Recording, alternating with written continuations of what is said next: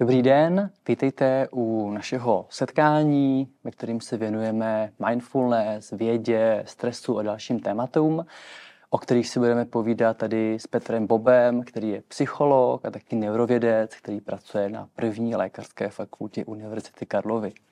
Ahoj Petře. Dobrý den, ahoj. A naše setkání a vlastně povídání začneme tématem mysl, mozek a meditace. A možná úplně na začátek, mohl by si trochu víc vlastně popsat, co myslíme myslí a meditací. Muziky je asi jasný, jo, i když aspoň takhle jako obecně. Tak myslí určitě myslíme každý, co máme v hlavě, že jo? Takže mm. když řekneme myslí, myslíme něco, že jo? Takže jako jistě to nemusíme jak představovat, to každý ví, že jo? Tak v tomhle smyslu. Takže my to určitě myslíme takhle v tomhle tom obecnějším smyslu, kdy míníme mysl jako možná v tom širším povědomí, nejenom jako naše vědomé uvažování teď daný v okamžik, ale spíš asi jako ten psychický život jako širší celek. Že? Mm-hmm. Tak jak jsme od dětství člověk vyrůstá, že ho zažívá různé epizody a to všechno se v něm nějak ukládá, že jo? A to vlastně vytváří potom ten celek, mm. jak člověk reaguje že, na věci a tak dále. Mm. Tak takhle v tomhle smyslu asi. No jaký teda jako vlastně je vztah mezi myslí, mozkem a meditací. No, tím, že se o tom budeme dál bavit, tak jaký jako vztahy a propojenosti vlastně tady můžeme mezi tím najít? Tak mezi myslí a mozkem jistě ten vztah vidíme, že to neznamená, že víme, jak to vzniká, že hmm.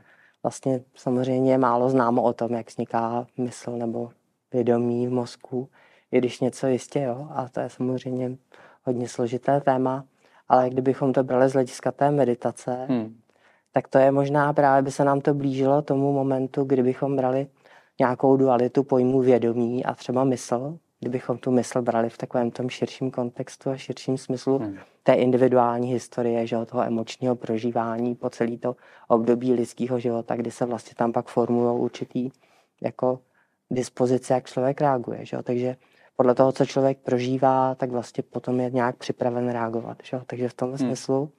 A v tomhle smyslu taky bychom uvažovali o meditaci. Jakože to není jenom teďka chvilka tady a teď, ale že to je něco, co člověku právě otevírá takový ty širší dveře k tomu, aby poznal sebe sama. Že jo? To znamená hmm. nejenom k tomu momentu, jak se teď cítím a co teď prožívám, ale k takovému nějakému širšímu vnímání sebe sama nebo pochopení sebe sama skrze, tý, skrze historii člověka. Hmm skrze všechno to, co je v nás a ukládá se tam. A někdy si to pamatujeme a víme, co se stalo a někdy úplně ne, že jo? takže takhle se rozlišuje třeba jako epizodická sematická paměť, že když si něco pamatujeme, že se to nějak konkrétně stalo, tak je to ta epizoda, že jo? Když, to, když si úplně nepamatujeme už ty věci, co se staly, ale je v nás vlastně uložená nějaká vzpomínka, taková nemoc uvědomovaná, tak pak je to takový pocit, že teď něco vidíme, co jsme někdy v životě poznali a teď je to nějaké příjemné nebo nepříjemné, tak v tomhle smyslu vlastně hmm. se v nás ukládá celý ten náš život a podle toho potom reagujeme. Že jo? Takže hmm. já si myslím, že cílem meditace je tohleto skutečně porozumění lepší sebe samému.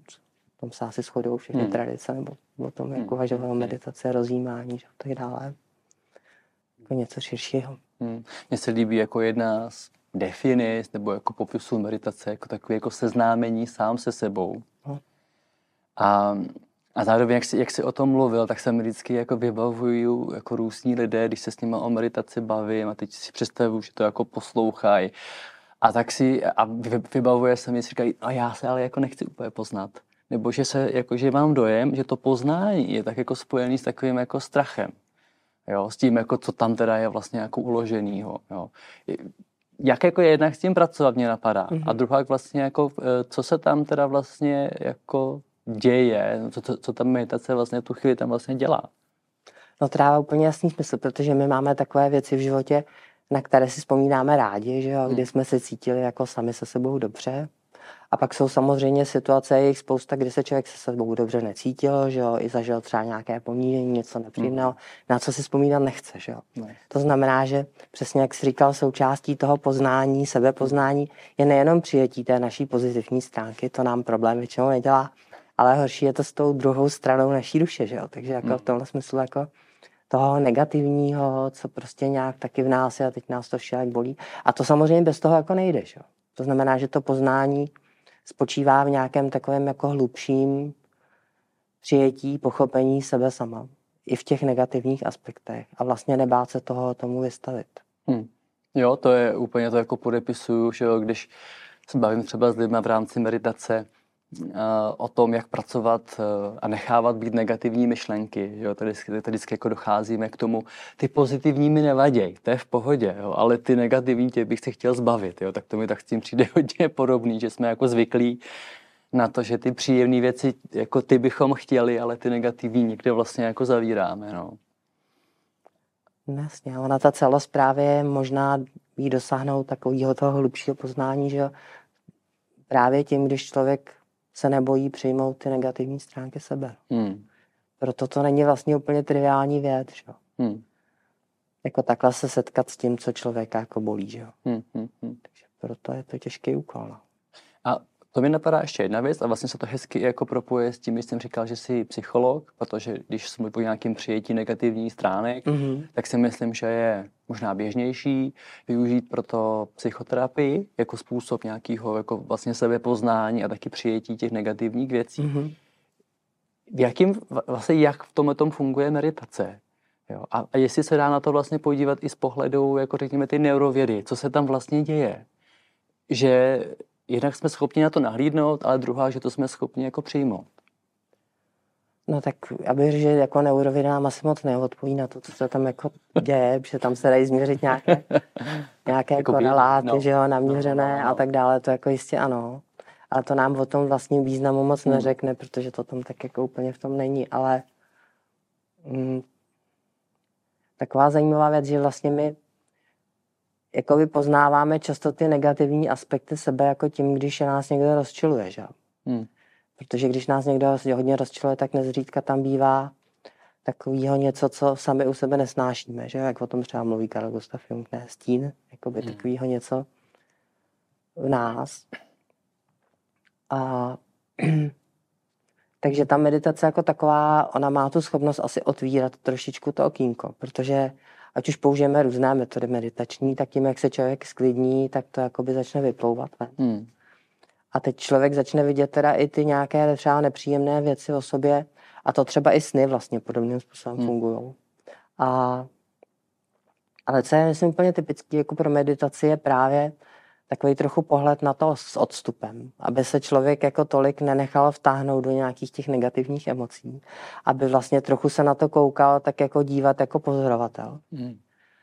A v tomhle dívání se na sebe jako trochu s odstupem, tak prostě, aby mohl přejmout sebe, aby vlastně našel způsob, jak si to odpustit. Hmm. To, co člověka jako bolí. Hmm. A chyby, který udělal a zase na straně druhé, jako když se člověk třeba cítí v nějaké situaci jako ponížený, že tak zase zkusit si to vžít do té situace, jestli já, kdybych měl teda možnost teďko někomu jako dát něco sežrat, když se to řekne takhle hodně jednoduše, tak jestli bych to teda udělal, že To znamená v okamžiku, kdy se člověk jako osvobodí od té potřeby někomu jinému dělat zlé, někoho jiného ponižovat a tím se cítit líp, tak když tohle člověk přestane dělat nebo si to uvědomí, že to nechce dělat, tak potom přehodnotí tu situaci, protože vlastně, když si pak vzpomene na něco takového, co se třeba stalo jemu, tak si řekne, a kdybych já byl v roli toho člověka, který jako mi tohle z udělal něco, tak já bych to přece nikdy nikomu neudělal. Že? A tam už se mění ten postoj potom úplně vlastně na nějaký morální porozumění. A vlastně v téhle rovině potom dokáže člověk jako sám sobě odpustit. I ten nedostatek, že třeba selhal, protože už ví, že jako on by něco takového neudělal a že vlastně jako je to zlo ze strany toho člověka, který to udělal a že vlastně tím pádem se člověk jako od toho osvobodí. Takový člověk vlastně se trvává v tom, že jakoby pořád je schopen nějak třeba využívat druhé lidi a třeba se mít profit z toho, že se bude mít na, na úkor někoho dobře i v tom psychologickém smyslu, že třeba někoho poníží a tak dále, tak pokud člověk tom takhle, tak z toho není asi cesty. To je krásný závěr eh, našeho, našeho prvního povídání, který takhle vlastně i z mýho pohledu hezky odkrývá, co všechno jako vlastně meditace nabízí a jaký z mýho pohledu vlastně i jako léčebný možnosti tam jsou. Moc krát ti děkuju a my v našem dalším povídání budeme se zaměřovat na meditaci a stres. Děkuji, nasledanou.